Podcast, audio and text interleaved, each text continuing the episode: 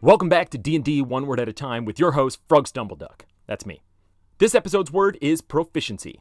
Proficiency is a word that applies to all creatures attempting to roll the die in D&D. So what is proficiency? This is a bonus you get to add to rolls for something you're good at.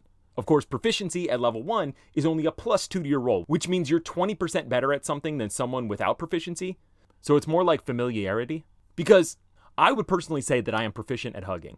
I position my arms correctly, one high, one low, and squeeze just enough to be comforting while relaxing my pecs and biceps so my recipient has a soft cushion of me to settle into.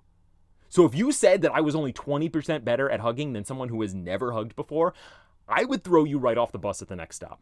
That's right, I do all my hugging on the bus. Bye.